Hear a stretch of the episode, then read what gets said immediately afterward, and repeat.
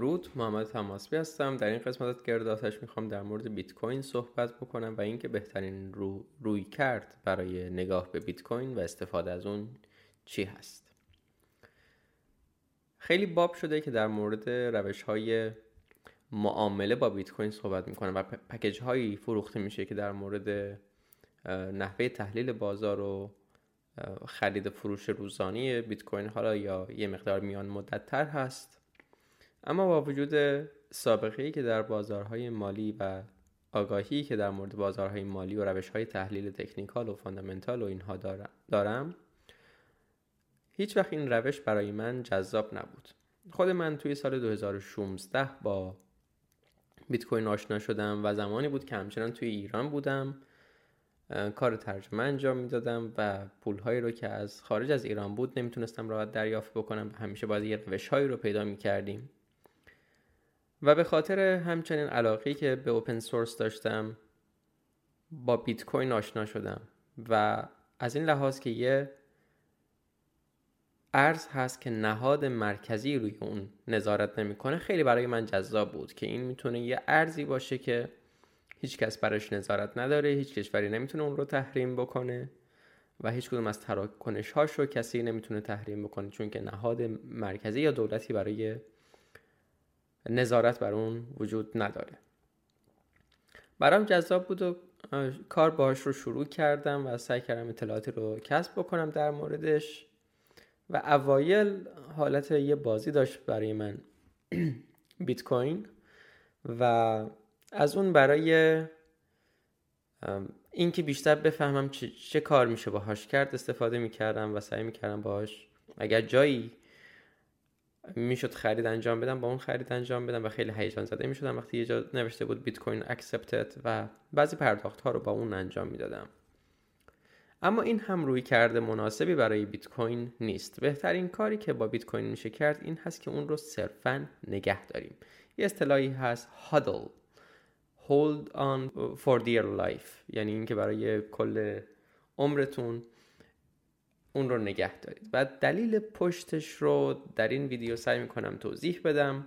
آشنایی خودم با هادلینگ از طریق پادکستی بود با دکتر سیف الدین سیف الدین اموس که نویسنده که یک اقتصاددان هست و نویسنده کتاب The Bitcoin Standard که به خیلی زبون ها هم ترجمه شده.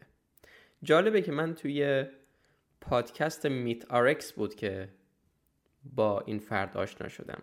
و MeatRx پادکستی هست که دکتر شان بیکر اون رو اداره می‌کنه و یکی از منابع بسیار مهم و بزرگترین منبع برای رژیم carnivore هست. جالبه وقتی من داشتم بهش گوش می‌کردم این چند بار گوشی رو چک کردم ببینم واقعا دارم به همون گوش می‌کنم به همون پادکست گوش می‌کنم یا نه. معمولا دکتر شان بیکر وقتی مهمونی داره ساکت نظرات اونا رو میشنوه و من هی واقعا دچار این ناباوری می شدم آیا واقعا همون پادکستی یا نه؟ و همون پادکست بود و چنان که برمیاد دکتر سیفدین اموس یکی از طرفداران پروپا قرص رژیم carnivore هست. دکتر سیفدین اموس توی یک دیگه از مصاحبهاش که توی همین پادکست MeatRx هم موجود هست در مورد این صحبت می‌کنه که خودش مدت ها بوده که رژیم لو کارب رو دنبال می‌کرده. مثلا همین رژیم های کتو و اینها. و بعد مجامعی رو می‌بینه روی شبکه های مجازی که رژیم کارنیور رو دنبال می‌کنن علاقمند میشه و به دکتر بیکر پیام میده و می‌گفت که من باید این اعتبار رو برای خودم قائل بشم که به دکتر بیکر پیام دادم و اون پیام موجب کنجکاوی دکتر بیکر شد. و اونم کارنیور رو امتحان کرد و حالا هم که می‌بینیم دکتر بیکر یکی از بزرگان رژیم کارنیور هست و خیلی ها پشت سر اون کارنیور شدن و یکی از عوامل بزرگ دیگه همین بود که توی یکی از پادکست های جو روگن حضور پیدا می‌کنه.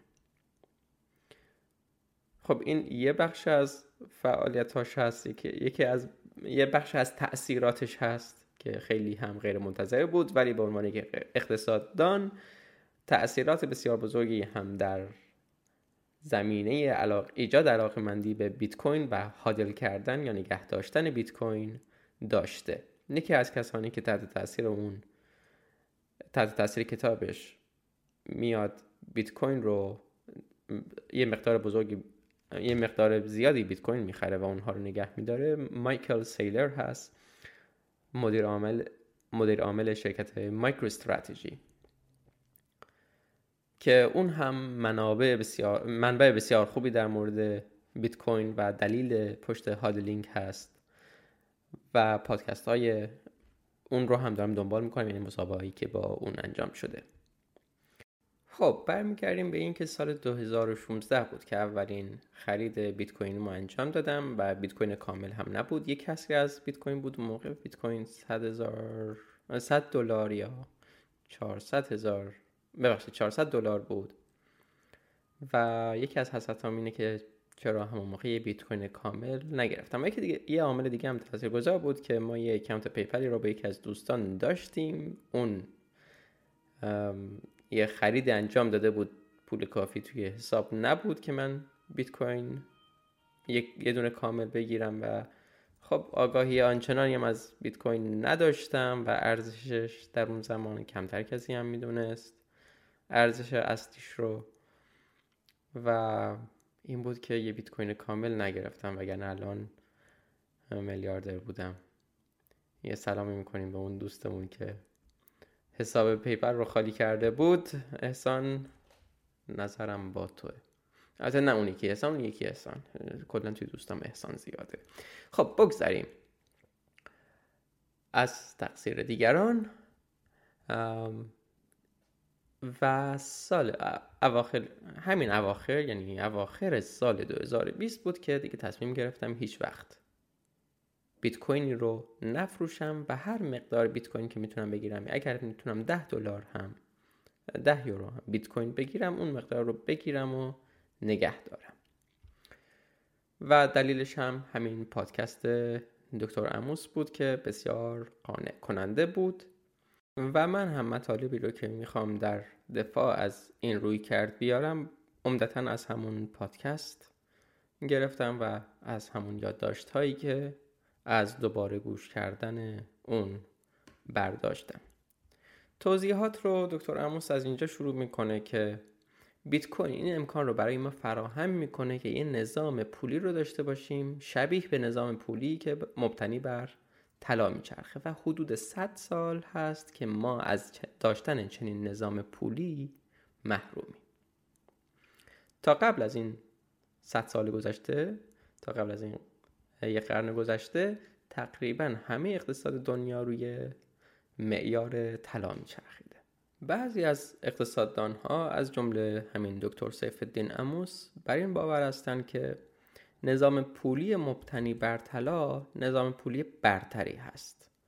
چون که توی چنین نظام پولی یه نفر نمی‌تونه بشینه پای پرینتر یه عدد رو وارد بکنه و هر مقدار که می‌خواد اسکناس چاپ بکنه. همچنین ما سالانه یه مقدار خیلی محدود می‌تونیم طلا استخراج بکنیم که اون از اون به عنوان پشتوانه برای سیستم پولی خودمون استفاده بکنیم و به خاطر همین تورم طلا بسیار کند هست و به این سادگی ها هم رخ نمیده.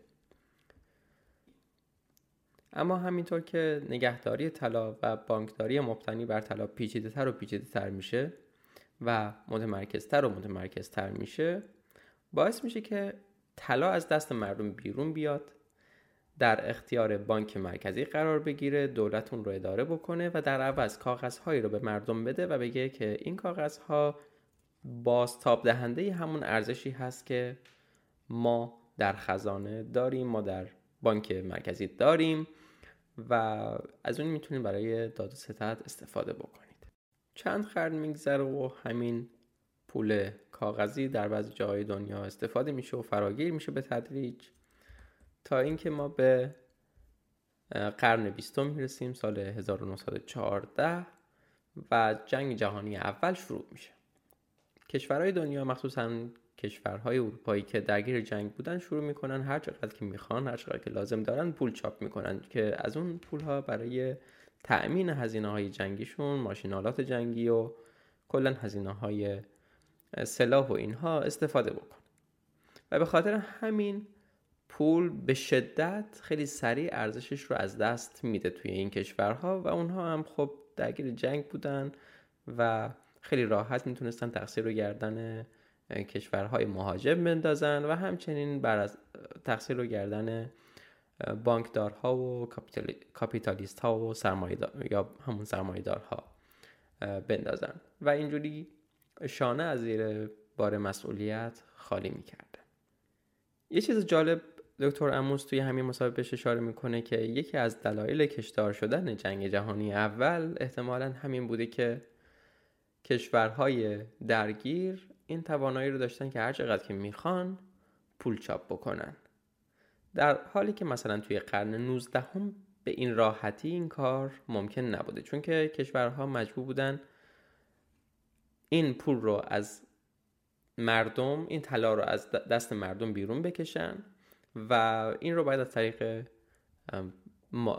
اعمال مالیات انجام می‌دادن که خیلی پیچیده تر از این هست که صرفا بشن یه جایی و پول چاپ بکنن. این توانایی پول چاپ کردن خیلی به دهن دولت, من دولت مردان شیرین میاد و بعد از جنگ جهانی اول هم به خیالش نمیشن و به معیار طلا باز نمیگردن.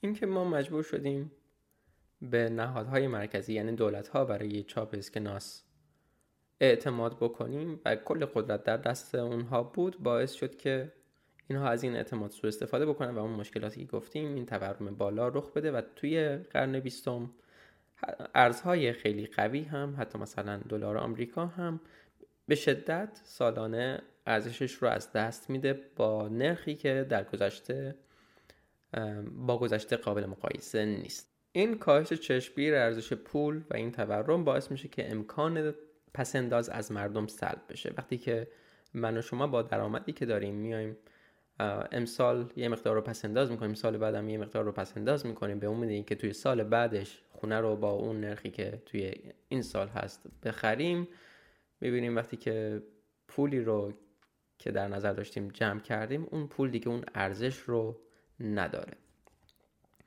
مشکلاتی که این شکل از اقتصاد به وجود میاره باعث شده که یه سری از سیاستمداران توی مثلا آمریکا هم تلاش بکنن و اقتصاد رو به معیار طلا برگردونن. از جمله کهشون به اسم ران پال این تلاش رو می‌کنه که موفق هم خب طبیعتا نمیشه وگرنه امروز دنیا طور دیگه ای بود. اگر که سیاستمداران در این کار موفق می‌شدن چنین کاری می‌کردن این یه راه حل سیاسی برای تورم می بود اما بیت کوین می‌تونه یه راه حل تکنولوژیک باشه یه راه حل برآمده از دل فناوری باشه که این امکان رو برای ما فراهم بکنه که یک نوع طلای دیجیتال رو در اختیار داشته باشیم که یه نهاد مرکزی برش نظارت نداره و همچنین برای دولت ها هم خیلی سخته که بخوان جلوی اون رو بگیرن. حالا این دیجیتال بودنش تفاوت هایی با ارز دیجیتالی که ما مثلا در قالب PayPal داریم. یا حتی مثلا کارت های اعتباری و اینها داره. خب اینها باز توی همون نظام بانکی کار می‌کنن چیزی جدیدی هم نیستن چیزی هم هست که همین الان هم داره کاملا به صورت پذیرفته شده همه جا استفاده میشه و الان فقط ده درصد پول جای مثلا مثل ایالات متحده در قالب فیزیکی هست و 90 درصد باقی مانده به صورت دیجیتال هست. تفاوتی که بیت کوین با ارزهای دیجیتال داره این هست که رمزنگاری شده و دولت ها بر اون کنترل ندارن و علاوه بر اون یک شرکت هم اون رو کنترل نمی‌کنه. بلکه برآمده از توافق بین سیستم های مختلفی هست. سی پی های مختلفی هست که این سیستم رو دارن هدایت می‌کنن. همچنین یه تعداد محدودی از بیت کوین وجود داره. نهایت تعداد بیت کوینی که امکان استخراجش وجود داره 21 میلیون هست که تا الان مثلا هولوش 19 میلیون اینها ازش باید استخراج شده باشه و به خاطر اینکه یه مقدار محدود داره خیلی اون رو به طلا باز شبیه می‌کنه که و حتی اون رو سختتر از طلا می‌کنه. اون 21 میلیون بیت کوین قابل استخراج یک عدد ثابت هست که تغییر پذیر هم نیست.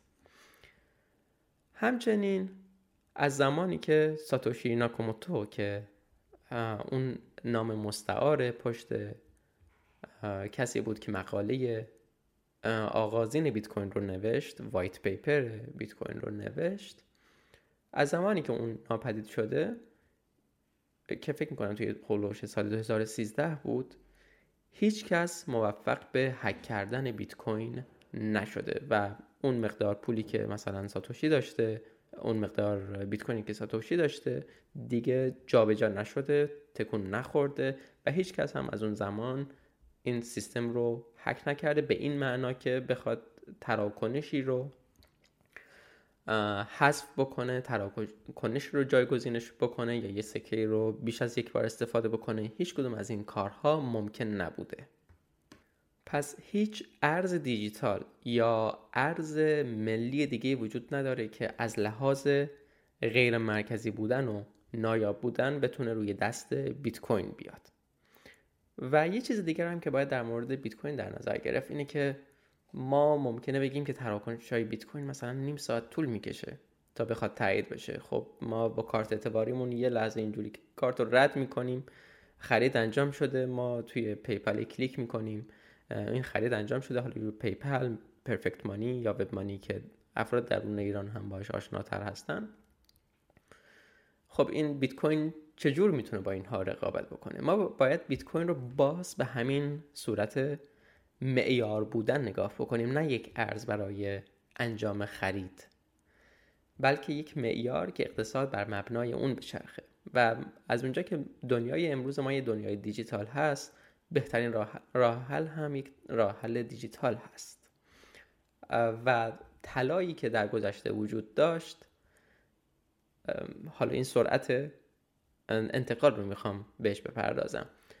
طلا رو حتی همین امروز هم در نظر بگیریم. فرض کنیم که ما اقتصادمون برگرده به طلا نظام پولیمون برگرده مبتنی بر طلا بشه. یا اگر بخوایم دارایی رو که داریم در قالب طلا ذخیره بکنیم انتقال اون مثلا به ورثه خودمون سخت میشه جابجایی اون سخت میشه و انتقالش کلی زمان می‌بره. از یک نقطه به یک نقطه دیگه و وزن خیلی زیادی هم داره. این رو مقایسه بکنیم با بیت کوینی که نیم ساعت تراکنشاش طول می‌کشه. انتقال کل دارایی از یک جا به یک جای دیگه فقط نیم ساعت زمان نیاز داره و هیچ وزنی هم نداره. و از این لحاظ هم که دیجیتال هست با مختصات امروز دنیای ما بیشتر همخونی داره. پس این رو مقایسه بکنید با چیزی مثل طلا. یا یه راه های دیگه برای انتقال ثروت انتقال دارایی مثل داشتن ملک. ملک که دیگه بیشتر از طلا اصلا واقعا تکون نمی‌تونه بخوره از جاش و انتقال اون کاملا غیر ممکنه جای اون. و حامل خیلی خوبی برای دارایی نیست. حالا باز بیت کوین رو از لحاظ کمیابی مقایسه بکنیم با طلا طلا باز می‌تونیم استخراج بکنیم مقدار بیشتری رو داشته باشیم. اما بیت کوین بر اساس اون قواعد قواعدی که در الگوریتمش جای داده, داده شده و اون قواعد ریاضی گرداننده اون بیش از 21 میلیون تولیدش ممکن نیست. استخراج بیش از 21 میلیون بیت کوین موجود نیست. پس یک کمیابی مطلق داره. یعنی اگر که طلا یک کمیابی سخت داشته باشه کمیابی بیت کوین کمیابی مطلق هست. پس بیت کوین یه پول خیلی سختتر نسبت به طلا هست و اون رو یک معیار قوی تری می‌کنه.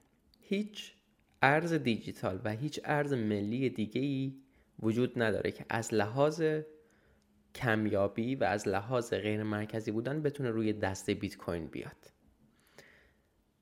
وقتی که ما با بیت کوین سر کار داریم دیگه روی یک فرد حساب نمی کنیم. روی یک نهاد حساب نمی کنیم. بیت کوین در دست کسی کنترلش قرار نداره. در واقع چیزی که اون رو کنترل می‌کنه قواعد ریاضی هست و الگوریتم و برنامه نویسی که پشتش انجام شده و این برنامه نویسی هم به صورت کد باز انجام شده و کدش در دسترس همه قرار داره و اتفاقا این در دسترس همه قرار داشتنش باعث شده که باعث ایمن تر شدنش میشه. چون که هر کسی که علاقه من باشه به اون می‌تونه نگاه بکنه و اگر ایرادی داره اون رو ذکر بکنه. و باز هم گفتیم از زمانی که ساتوشی ناکاموتو غیبش زده هیچ یک از این قواعدش الغا نشده. و باز همین open source بودنش باعث شده که یه سری پروژه های دیگه با الهام از اون با کپی اون کد ها صورت بگیرن. به اصطلاح با fork کردنش صورت بگیرن. مثلا لایت کوین این کارو کرده زیکش فکر می‌کنم. خیلی از نوعهای بیت کوینی هست که یه سری قواعدش رو عوض کردن. مثلا بعضیشون هستن این مشکل رو دارن که بعضی از این ارزهای دیجیتال و اتفاقا رمز نگاری شده این مشکل رو دارن که فکر کردن چون که حالا 21 میلیون یه چیز محدود کننده است و یه چیز بد هست اومدن این 21 میلیون رو برداشتن و مثلا نامحدودش کردن. این نامحدود شدنش باعث میشه که اون ویژگی که ما خواهانش هستیم یعنی اون کمیابی و در مورد بیت کوین اون کمیابی مطلق دیگه وجود نداشته باشه و اون فایدهش رو از دست بده. همچنین اون جامعه ای که دور بیت کوین رخ داده به خاطر اینکه حالا پیشرو بوده در این زمینه باعث شده که دست بالاتر رو نسبت به ارزهای دیجیتال دیگه ای داشته باشه که حتی با کپی تقریبا کامل از اون انجام شده با یه استثناءات کوچیک. ولی جامعه که دورش هست اون رو قدرتمند کرده زمان بیشتری که در اختیار داشته باز اون رو قدرتمندتر کرده. و با وجود اینکه تکنولوژی های خوبی هم مثل اتریوم یا اتریوم وجود داره و می‌تونه کاربردهایی وجود داشته باشه به خاطر همین که یا این اسکرسیتی یا این نایابی رو ندارن این کمیابی مطلق رو ندارن یا این جامعه دور برشون تشکیل نشده که جامعه که بیت کوین داره این دست بالا رو نسبت به بیت کوین ندارن و الان بیت کوین همچنان یک تاس هست و هم که می‌بینید قیمتش از همه ارزهای رمزنگاری شده از همه رمز ارزها بالاتره. و حالا ما چیکار بکنیم که به این جامعه بپیوندیم و اگر بیت کوین روزی معیار شد بتونیم بیت کوین رو داشته باشیم و از قافل عقب نمونیم. امکانات مختلفی برای خریدن مقادیر خیلی کم از بیت کوین و حتی کسری از بیت کوین وجود داره. خودم هم همین اول پادکست گفتم که یه دونه بیت کوین کامل ندارم بلکه کسری از بیت کوین رو دارم. و هر از گاهی ما با مقادیر بسیار کمی که می‌تونیم از دستش بدیم بیت کوین بیشتری رو بخریم مقادیر بیشتری بیت کوین خریداری بکنیم. به این دلیل هم میگیم با پولی که از دست دادن به هر حال این ریسک وجود داره. من با قطعیت هیچ چیز رو نمی‌تونم بگم ولی خودم مایل به متحمل شدن این ریسک هستم که روی این ریسک بکنم که بیت کوین ارز یه طلای معیار بشه یه معیار دیجیتال بشه برای نظام پولی. ولی ممکن هست تکنولوژی بهتری بیاد. ممکن هست واقعا هک بشه. ممکن هست یه آدمی باهوشتر از ساتوشی ناکاموتو و افراد نابغه که باشون کار می‌کرده مثل هلفینی یه گروهی رو دست اون بیاد و یه چیزی رو پیدا و یه باگی رو پیدا بکنه که هیچ کدوم از آدم ها تا الان ندیدن و اون رو حک بکنه. یا یه چیزی رو ایجاد بکنه که واقعا از هر لحاظی که گفتیم و هر لحاظی هم که به ذهنمون نمی‌رسه از بیت کوین بالاتر باشه. هیچ کدوم از این احتمالات غیر ممکن نیستن و ممکنه یه روزی رخ بدن. ولی اگر که ما می‌خوایم از بیت کوین استفاده بکنیم به جای معامله روزانه کردن از اون یا کاری که من قبلا می‌کردم که بخوایم خرجشون بکنیم به جای اون به عنوان یک معیار بهش نگاه بکنیم و اون رو نگه داریم. به قیمت های خیلی با مقادیر خیلی کم پول چون که بسیار والتیلیتی یا پویایی بالایی داره بیت کوین. بهتری که با مقادیر کم بخریمش. مثلا از 65 هزار میاد 60 هزار از 60 هزار میاد به تدریج حالا 50 هزار. این تدریج ده هزار دلار هست. 50 هزار به 40 هزار. الان 32 هزار اینا باید باشه. توی این مدتی که این ویدیو رو ضبط می‌کردم قیمت رو ندیدم و شاید تو همین مدت هم تغییری کرده باشه. پس به خاطر پویایی بالاش ما مقادیر خیلی کم رو باید خریداری بکنیم. مثلا من خودم وقتی که پولی دستم میاد مثلا پول یه پروژه دستم میاد 50 یوروش رو می‌تونم بذارم کنار. به جای اینکه اون رو پس انداز بکنم 10 یورو 10 یورو توی زمانهای مختلف بیت کوین می‌خرم. و در زمان ضبط شدن این ویدیو همین الان یه زمان خیلی خوب یه فرصت خیلی خوب برای خریدن بیت کوین هست چون که بیت کوین به 65 هزار تا رسیده. بعد از اونجا قیمتش پایین تر اومده و چون که به اون سقف رسیده احتمال اینکه بتونه دوباره اون مسافت رو طی بکنه و به اون نرخ برسه زیاد هست. پس می‌تونید و الان قیمت پایین خیلی پایین تری از اون مقدار اولیه هست تقریبا نصف اونه از نصف هم کمتر. می‌تونید با سرمایه که می‌تونید روش ریسک بکنید سرمایه که می‌تونید مثلا به عنوان پس کسی از پس اندازتون بیت کوین بخرید کسی از بیت کوین رو بخرید و اون رو فقط نگه دارید. و اون رو این خیلی مهمه اصلا داشتم نکرده بودم داشت فراموشم می‌شد. این هست که بیت کوین رو اگر که مثلا از بایننس نمی‌دونم کوین دسک حالا چیزهایی که توی ایران می‌تونیم بهش دسترسی داشته باشیم از طریق واسطه های پرفکت مانی خریداری بکنیم. این حالا دو تا امکاناتی که با برای کاربرای ایرانی هم ممکن هست. یا از هر طریقی دوست و رفیق آشنا شما می‌تونید بیت کوین توی صرافی های معتبر بخرید. به همون صرافی های معتبر هم باز اعتماد نکنید. چون که اگر که شما بخواید بیت کوینتون رو توی صرافی ها نگه دارید انگار که این مزیت بیت کوین رو از بین بردید که مزیتش اینه که در دست یک نهاد خاص نیست. پس اون رو به کیف پول بیت کوینتون که خودتون مثلا با برنامه بیت کوین کور درست کردید یا با برنامه الکتروم درست کردید بیت کوین کور رو خیلی پیشنهاد می‌کنم که خودم دارم بهش مهاجرت می‌کنم به اونجا انتقال بدید. نذارید توی دست صرافی بمونه. چون که حتی اگر صرافی صادقی هم باشه به حال احتمال ورشکسته شدنش وجود داره چنانکه که این اتفاق رخ داده یا بعضیاشون پول ملت رو بالا کشیدن و دلایل مختلف و راه های مختلفی برای سوء استفاده اونها وجود داره. پس از یه صرافی معتبر استفاده بکنید که می‌دونید توی کوتاه مدت نمی‌خواد پولتون رو بالا بکشه و business کردن براش مهمه. اونجا خریداری بکنید ولی در اولین فرصت ممکن اونها رو تا اینکه مقدارشون خیلی زیاد نشده به کیف پول حقیقی بیت کوینتون انتقال بدید و اون رو در قالب اون نرم افزار نگهدارنده کیف پول خودتون نگه دارید و همیشه ازش حفاظت بکنید. مبانی پشتش رو هم خوب یاد بگیرید که یه موقع اشتباهی نکنید و کل بیت کوین رو از دست بدید. امیدوارم این قسمت از گرداتش براتون مثبت واقع شده باشه. اگر اون رو به صورت ویدیو و روی یوتیوب می‌بینید لطفا ویدیو رو لایک کنید و عضوی از کانال بشید تا وقتی ویدیو جدیدی بیرون میدم جز اولین کسانی باشید که از اون مطلع میشه. اگر هم اون رو به صورت صوتی و از طریق پلتفرم های مختلف پادکست گوش می‌کنید و دنبال می‌کنید لطفا باز پادکست رو لایک کنید و ارزیابی مثبت برای من بگذارید. و همچنین اون رو به دوستان خودتون معرفی بکنید. مخاطبین بیشتر و ارزیابی های مثبتتر به من کمک می‌کنه که به افراد بیشتری دسترسی پیدا بکنم و افراد بیشتری رو بتونم متقاعد بکنم که وقتشون رو در اختیار برنامه بگذارن. همچنین اگر امکان پشتیبانی مالی از برنامه براتون وجود داره لینک پیتریان برنامه توی توضیحات هست.